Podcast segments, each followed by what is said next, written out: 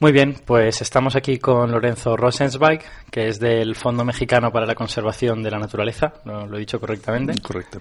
Eh, y estamos aquí para hablar durante un rato sobre mariposas monarca y sobre el premio de conservación de la biodiversidad de la Fundación BBVA que ha recibido el Fondo Mexicano por su labor con las, con las mariposas monarca.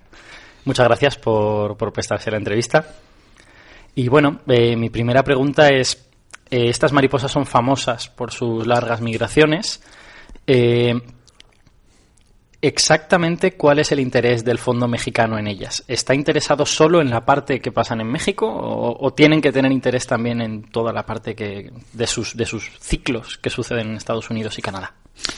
Esa es una pregunta muy interesante porque nuestro interés se origina porque es un recurso emblemático de la Reserva de la Biosfera Mariposa Monarca en México, una reserva de 53 mil, 56 mil hectáreas de extensión eh, compartida por los estados de México y de Michoacán y donde están ubicados los santuarios o buena parte de los santuarios que ocupa la mariposa o las poblaciones de mariposa en su época de hibernación. Sin embargo, no se puede separar uno de otro, es decir, el fenómeno migratorio de entre México y Canadá requiere de la integridad de los ecosistemas a lo largo de toda la ruta. Entonces, en esta ecuación es tan importante que la cobertura forestal y la integridad física de los santuarios se mantenga como que la mariposa mantenga en su ruta sur a norte poblaciones viables de la planta hospedera asclepias o algodoncillo, como le conocemos comúnmente, porque es nada más en esa planta que la mariposa puede completar su ciclo reproductivo.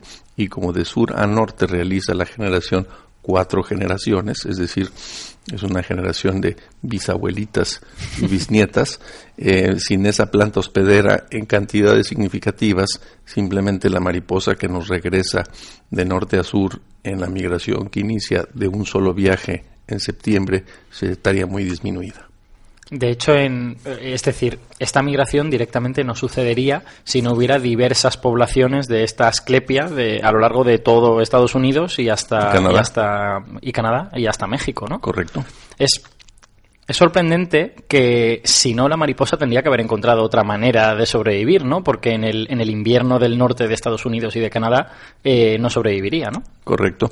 Y creo que por los tiempos humanos los tiempos de desarrollo agrícola que tenemos no le daríamos tiempo evolutivo para que se adapte. Es decir, hoy por hoy esta mariposa está adaptada en su ciclo reproductivo a, a poner los, los huevos en la planta de Asclepia que es la misma planta que la, la, planta que le brinda la protección química o le da cierto nivel de toxicidad a la mariposa, empezando por la oruga.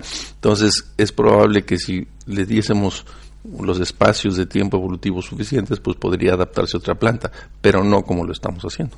Uh -huh. Y en, es decir, hablando de cuál es el recorrido que hace la mariposa, eh, ¿por dónde deberíamos empezar a contarlo? ¿Empezamos a contarlo en su migración hacia el sur o en su migración hacia el norte? A mí me gusta platicarlo eh, con la, la, población que está en los santuarios. Y eh, creo que una forma bonita de empezar esta narrativa es decir que la mariposa llega a los santuarios que fueron descubiertos oficialmente por la ciencia hace 40 años, pero que las comunidades indígenas, mazaguas, otomís, atlacincas ya conocían desde hace muchísimos años. Esos eh, santuarios descubiertos para la ciencia y publicados ampliamente hace 40 años eh, son donde vamos a iniciar esta narrativa del recorrido. La mariposa llega exactamente o alrededor del Día de Muertos. El Día de Muertos en México, la celebración de los muertos, es el día 2 de noviembre y para las comunidades indígenas las mariposas representan almas de los antepasados que regresan a visitarlos precisamente en las celebraciones del Día de Muertos. Hay una variante de esto que hace poco leí donde eh, las pequeñas mariposas que acompañan a las monarcas, mariposas blancas, las consideran ángeles que acompañan a estas almas. Entonces es una, es una, es una narrativa muy ilustrativa y muy bonita de estas tradiciones para la gente. También vinculan las comunidades eh, la migración de la monarca a sus cultivos, es decir, la señal de que llegan las monarcas, la señal de levantar el maíz y la señal de que se van las monarcas en febrero es señal para sembrar el maíz de la siguiente temporada. Entonces, llegan en eh, principios de noviembre, salen en febrero de regreso. Esta generación que sale es la primera de cuatro generaciones que realiza diferentes, vamos a decir, escalas o etapas hasta llegar a septiembre, la cuatro, en septiembre la cuarta generación llega a Canadá. Esa generación que llega a Canadá eh, es la que inicia, y que nace en Canadá, perdón, en septiembre, es la que inicia el viaje en una etapa desde Canadá hasta México, es decir, la inicia en septiembre y llega a noviembre a México, recorriendo los 4.500, 5.500 kilómetros, dependiendo de la ruta, en estos meses. Y con días, con buenas condiciones para volar, donde pueden hacer hasta 120 kilómetros diarios de recorrido. Todo esto es muy interesante porque es un organismo muy frágil, es un organismo, es un insecto, una mariposa, peso promedio 0.625 gramos, lo que sería el equivalente, vamos a decir, de 10 pequeñas gotas de agua y sin embargo pues inician este viaje que, que para nosotros en avión no es gran, gran mérito, ¿verdad? Pero vamos rodeados de toda una infraestructura eh, eh, de fibra de carbono metálica y consumiendo un mundo de combustible y estos pequeños seres con sus reservas, ¿verdad? Y abasteciéndose en el camino eh, el del néctar de las, de las, flores, es que llegan a México. Es decir, es un recorrido combinado de 9.000, 10.000 kilómetros y lo fascinante es cómo se orientan y lo fascinante es cómo saben las diferentes generaciones de sur a norte a dónde tienen que llegar y cómo sabe la generación que nace en Canadá, que nunca ha estado en México, es decir, ella nació en septiembre en Canadá, cómo sabe llegar a los santuarios. Y de hecho, eh, esta, esta generación que llega desde Canadá a los santuarios permanece allí todo el invierno y se va. O sea, no, no se reproduce en los santuarios. precisamente hay una reproducción y son los que ponen los primeros huevos en la primera etapa. Ajá. O sea, se reproduce, pero ¿se reproduce todavía en los santuarios y ponen los huevos allí o un poquitín más arriba? Más arriba. Un poquitín más arriba. Más arriba, digamos en el norte de México, sur de Texas. O sea, que realmente se hacen todo el viaje de norte a sur y vuelven un poquitín y ahí ya ponen los así huevos. Es, así es. Y mueren. Sí. Ahora, recuerde que las mariposas comen en el camino. Uh -huh. Lo que hay que distinguir entre la fase larvaria, que se alimenta únicamente de la planta hospedera, y la mariposa ya adulta se alimenta de néctar de diferentes plantas. Pero esto les da un rango de vida de cuánto? Medio año, por lo menos, ¿no? Bueno, el, el, a la mariposa, que le llamamos la generación Matusalem, que nace en septiembre y vuela a México, eh, por definición estamos hablando de 5 o 6 meses de vida. Lo cual es espectacular es para un insecto. Para un insecto, sí, porque las otras tienen vidas de semanas, de un mes, cuatro, eh, tres semanas, cinco semanas, ¿verdad?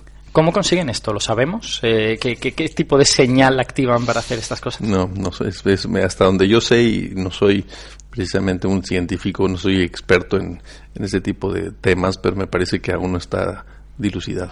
Lo cual me parece fascinante, ¿no? Sí, sí. Yo, yo cuando pienso en este viaje tengo la sensación de que las mariposas están, esta, esta especie de mariposa está inventando una nueva manera para ser de los insectos, ¿no? Han inventado una manera de que una cierta generación viva cinco o seis veces más que la anterior. Así es. Lo cual me parece completamente espectacular. Sí, así es. es esas son las maravillas del, del, de la biodiversidad.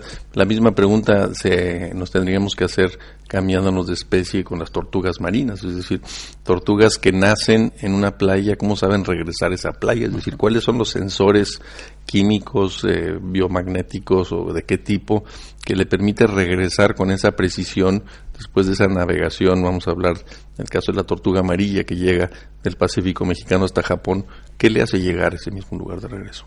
En el caso de las mariposas, ¿tenemos alguna pista de qué es lo que les hace orientarse en su viaje? Sí, ahí el, el, los expertos intuyen que es un tema donde combinan la posición del sol con la intensidad luminosa. ¿Y podemos hacer experimentos para comprobarlo o, o, son intuiciones que vemos porque algún día se cubre el sol y las mariposas vemos que se desorientan? Eh, me parece que es una, han hecho una combinación de ciertos experimentos muy básicos eh, y bueno, hay mil cosas más que habría que, que, que encontrarle respuesta. Hace unas par de semanas, estando precisamente en el sitio donde ocurre la migración, es decir, estando en un sitio por donde pasan las mariposas en el noreste de México, que una salida de campo, me tocó ver que estábamos en una cañada que concentraba particularmente la migración en ese momento y curiosamente vimos que se estaban deteniendo las mariposas, cosa que no es común durante el día, se detienen en la noche porque no vuelan en la noche.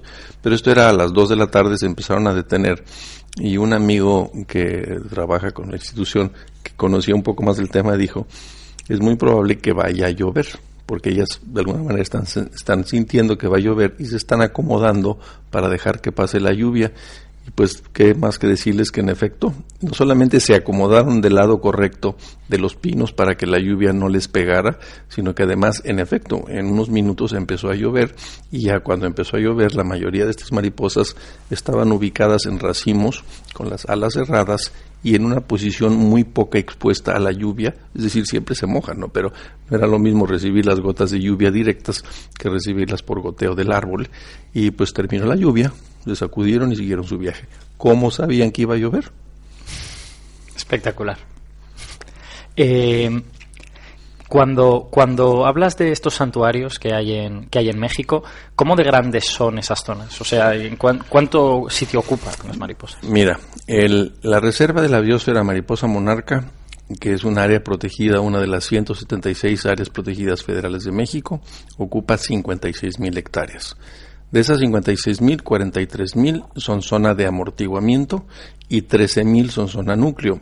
Eh, buena parte de los santuarios, porque los santuarios se mueven del lugar, están ubicados dentro de las 13.000 hectáreas de la zona núcleo.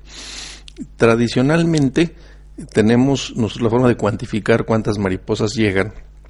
Como es muy difícil cuantificarlas en vuelo, porque es un vuelo muy difuso, lo que se hace es que se hace una estimación de la cobertura, de la cobertura de, porque cuando se, cuando están hibernando están muy juntas, es decir, se aglomeran o se juntan en los árboles una pegada a la otra. Son esas fotos que han visto donde no hay espacio libre en el tronco y donde las ramas parecen racimos de mariposas. Entonces, lo que, lo que se hace es que con una fotografía aérea, una vez establecidos los santuarios, se toma la cobertura en hectáreas de santuario cubierto por mariposas. En una fotografía aérea es muy fácil detectarlo porque el bosque se ve color naranja, ocre, contra el verde en otras partes.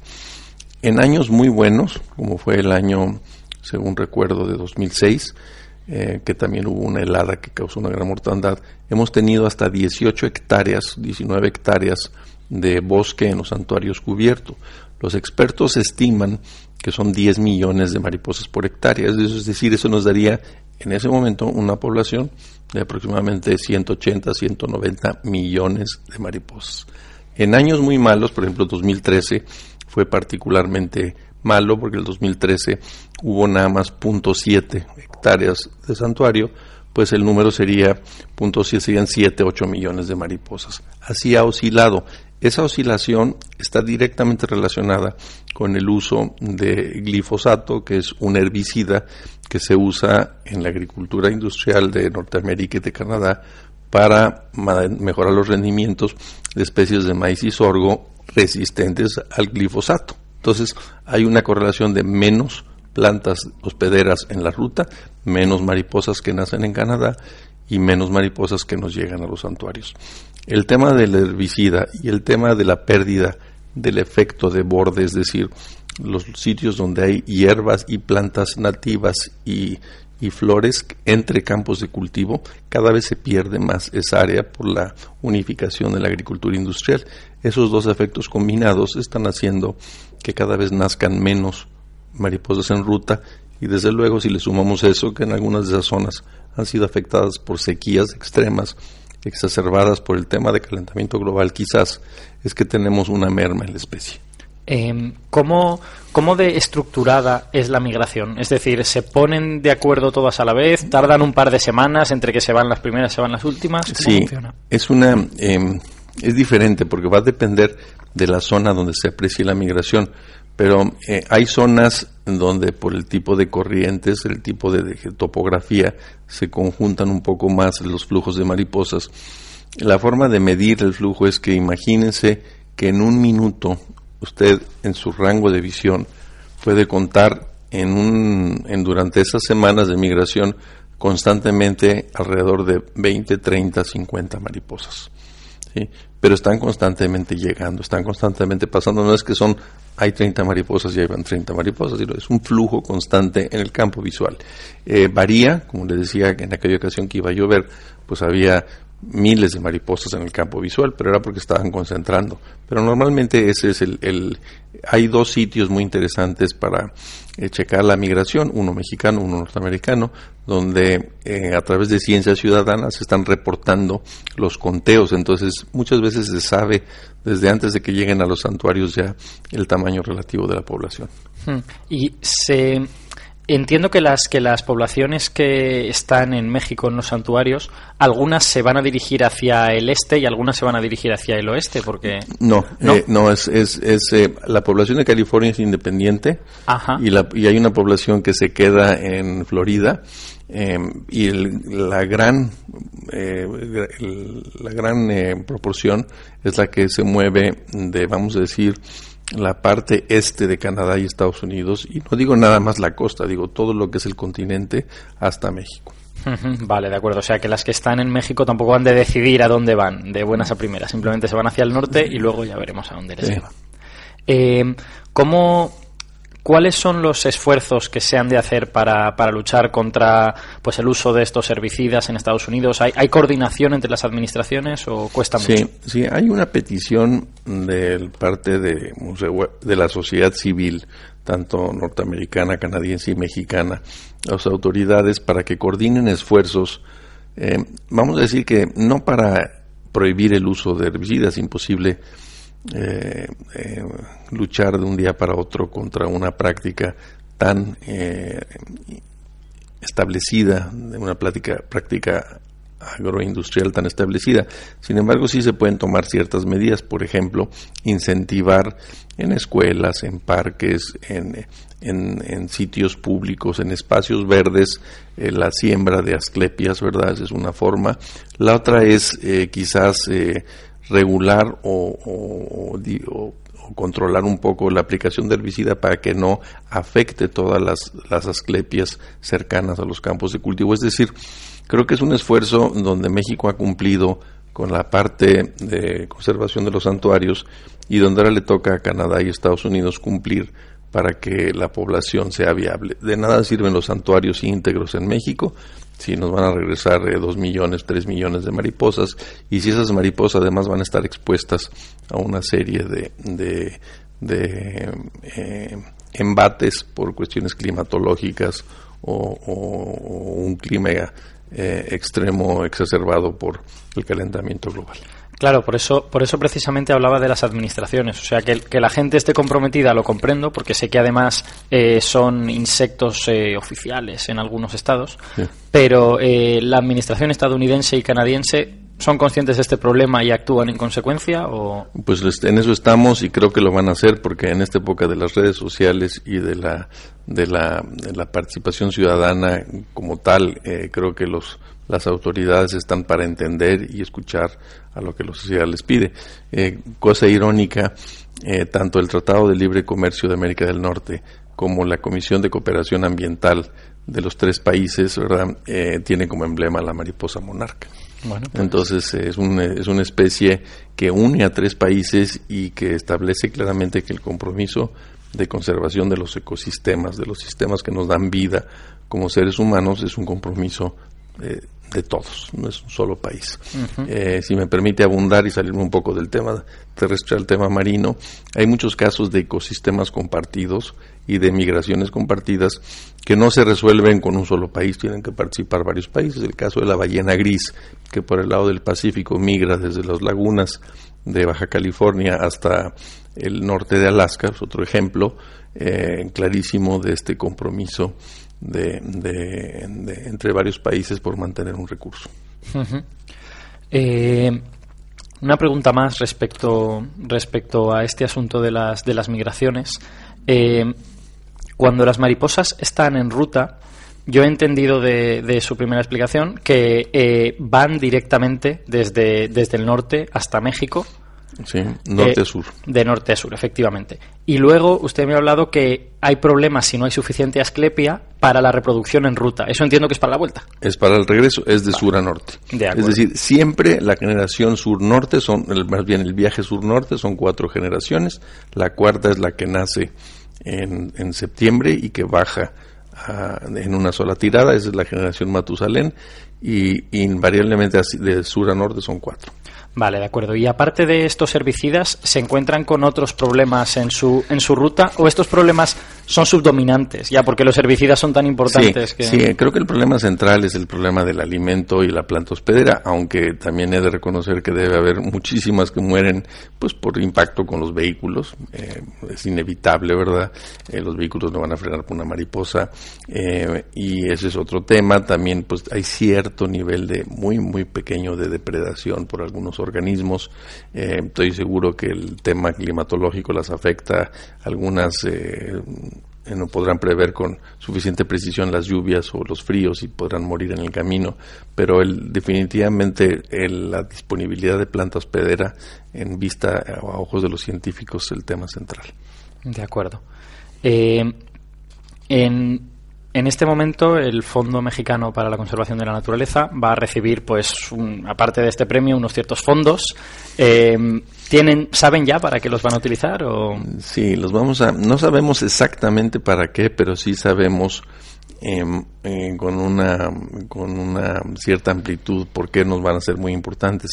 Nosotros administramos un presupuesto anual cercano a los 10, 12 millones de dólares y la mayoría de ese recurso está completamente etiquetado, es decir, son recursos que van directamente a ciertos programas, ciertos proyectos, eh, porque así se ha negociado con los donantes y las fuentes, o bien son recursos que tienen que usarse para pagar eh, parte de los costos de operación y de administración. Y en las instituciones como la nuestra, el recurso más valioso de todos es el recurso no etiquetado que es el recurso que nos permite experimentar nuevas modalidades, contratar eh, ciertas consultorías, contratar ciertos trabajos que nos permite innovar. Y digo innovar porque para la conservación siempre hay que estar innovando nuevos mecanismos. Eh, con las escalas de dinero filantrópico que manejamos, aunque parecieran importantes, no podemos hacer un cambio a escala ni ni estatal, ni regional, ni nacional, ni menos global. Entonces tenemos que ser muy estratégicos en cómo intervenimos y para eso tenemos que innovar constantemente. Y también tenemos que buscar formas de que las comunidades vean en la conservación del recurso un beneficio directo, porque si no, pues tendremos eh, pocos aliados en campo. Entonces, lo vamos a usar en innovación, lo vamos a usar para buscar mejores formas de participar con la comunidad y lo vamos a usar, desde luego, dentro de lo que son las normas de gasto, de inversión y de transparencia de la institución. Sí, porque hablando de este asunto de la financiación, eh, yo no sé a cuántas personas les parecerá importante un insecto como la mariposa. A mí me, me parece muy interesante y, desde luego, si desapareciese sería una tragedia, yo creo, para, para la humanidad. Eh, ¿De dónde se saca el dinero para poder investigarla y, y, y tienen buen acceso o, necesitamos más? Es que no los vemos tan solo como insectos, veámoslos como embajadores de la conservación, veámoslos como indicadores de la salud de los ecosistemas, veámoslos como un habitante más del planeta, ¿verdad? Con el que compartimos, un habitante que hace un uso muy inteligente de los recursos, pero en este caso quisiera puntualizar que si los vemos como eso que son verdaderamente indicadores de la salud de los ecosistemas y los ecosistemas saludables pues nos proveen en primera instancia de agua, ¿verdad? Eh, y nos permiten mantener la diversidad biológica que ha sido fundamental para el desarrollo de la civilización humana. Entonces creo que en ese sentido ya no es solamente un insecto, es un es, un, es una especie, es una población que es una indicación temprana de que estamos llevando a cabo perturbaciones que eventualmente nos van a regresar y nos van a mermar nuestra calidad de vida en el mejor de los casos y nuestra supervivencia en el peor de los casos. Y el, asunto de la financiación, eh, ¿cómo tenemos problemas para encontrar dinero para dedicar a la conservación de, estos animales o se puede conseguir? ¿De dónde viene? nosotros trabajamos en Fondo Mexicano, nuestra especialización son las finanzas de la conservación y lo que buscamos siempre, aunque es el dinero más difícil de conseguir, son dotaciones patrimoniales que generen a perpetuidad eh, réditos vía manejo financiero para poder dar apoyos de largo plazo. Y entonces, en el caso de Fondo Monarca, que es el proyecto que está siendo premiado el día de hoy, ya cuenta con un patrimonio propio de 7.6, 7.5 millones de dólares. Eh, la Reserva de la Biosfera Mariposa Monarca cuenta ya con un patrimonio propio de 1.785 millones de dólares y eso nos permite tener un financiamiento de muy largo plazo, aunque menor en el corto plazo, de largo plazo es mayor, porque es el equivalente, a mí me gusta decirlo, como el riego por goteo. Es decir, siempre está ahí, siempre está disponible, es un apoyo de largo aliento y es un apoyo que nos permite planear. Entonces, ese ya está asegurado, ese está operando y ese no se va a perder. Y aparte siempre hay organizaciones muy interesadas. Déjeme le menciono rápidamente que hicimos una película, nosotros no la hicimos, participamos como socios filantrópicos de una película que refleja o que relata la historia y del descubrimiento del fenómeno monarca, una productora canadiense, Escape Films, es una película IMAX y nosotros participamos como socios y tendremos algún algún beneficio en el futuro de las utilidades de la película en función de cómo termine de ir en salas, pero por lo pronto hemos presentado el fenómeno migratorio de la monarca en 60, 70 países, ¿verdad? En cientos de salas IMAX y esa es una forma de innovar y es una forma de acercar recursos y es una forma de crecer esta audiencia o esta, esta sociedad interesada en el fenómeno. Hmm. Y además es, es, muy importante porque hace que la gente sea consciente de que la mariposa existe. si uno no vive en Estados Unidos o en el norte de México, quizá ni siquiera sabe que, que, que este insecto existe. Eh, hay, ya que, ya que estoy hablando con usted, no me, no me resisto a preguntarle en qué otros ecosistemas tenemos que fijarnos en el, en el área de alrededor de México. México es un país muy grande, eh, su, su, organización se dedica a más cosas, aparte de las mariposas.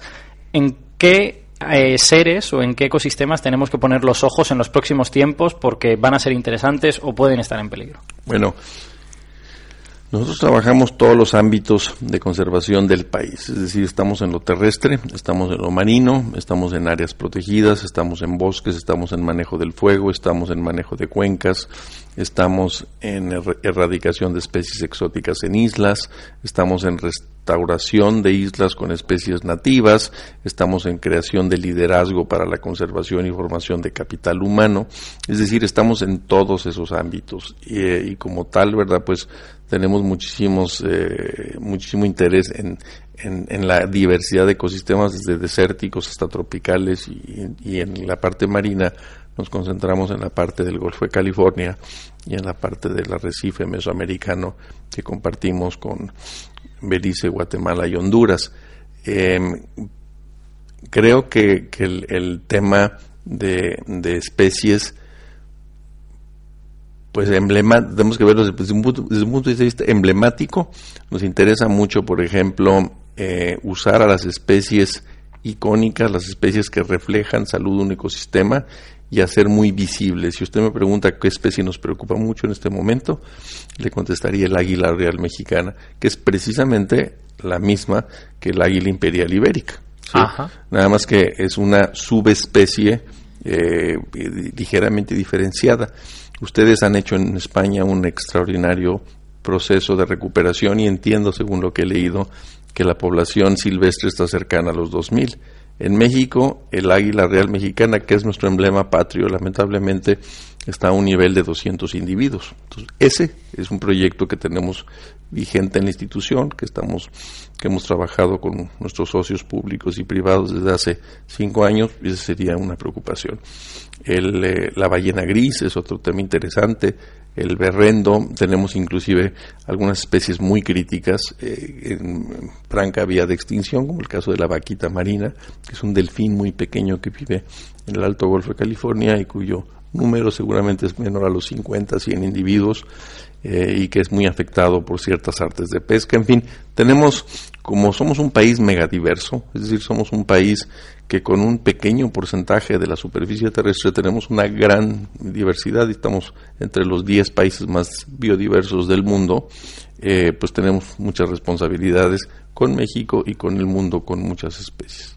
Por cierto, hablando de, hablando de relaciones con España, eh, hay una relación de la mariposa monarca con España, porque ya hay una población en Andalucía, en el sur de España, que fue importada en algún momento de. la verdad es que no sé cuándo se vieron los primeros ejemplares, pero ya hace 5 o 6 años que se dice que, en fin, que está aquí, que se reproduce aquí, que forma parte del, del ecosistema de aquí. Si nos da mucho gusto, es una reserva. Exacto, porque además es muy divertido ver que pudieron venir, porque en el siglo XIX y en el siglo, creo que es XVII, se importaron dos especies de asclepia. Sin, sin ellas no podría sobrevivir aquí la mariposa, pero en el momento en que la asclepia se estableció en Andalucía, pues la mariposa se pone también en Andalucía y puede vivir allí sin ningún problema. Sí, hay una enorme similitud en, en muchas, eh, en, la, vamos a decir, la biogeografía de México y España.